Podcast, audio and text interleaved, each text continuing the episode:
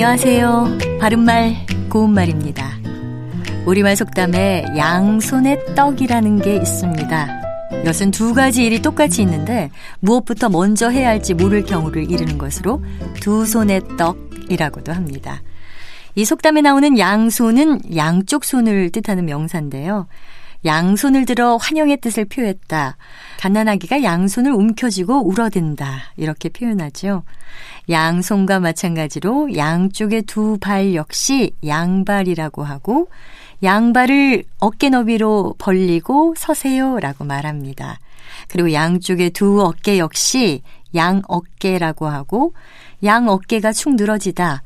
배낭을 양어깨에 메다처럼 씁니다.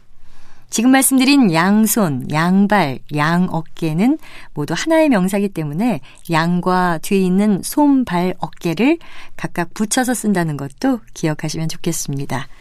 자, 그렇다면 얼굴에 볼을 가리키는 양볼 역시 모두 붙여서 쓸까요? 아니면 띄어서 쓸까요?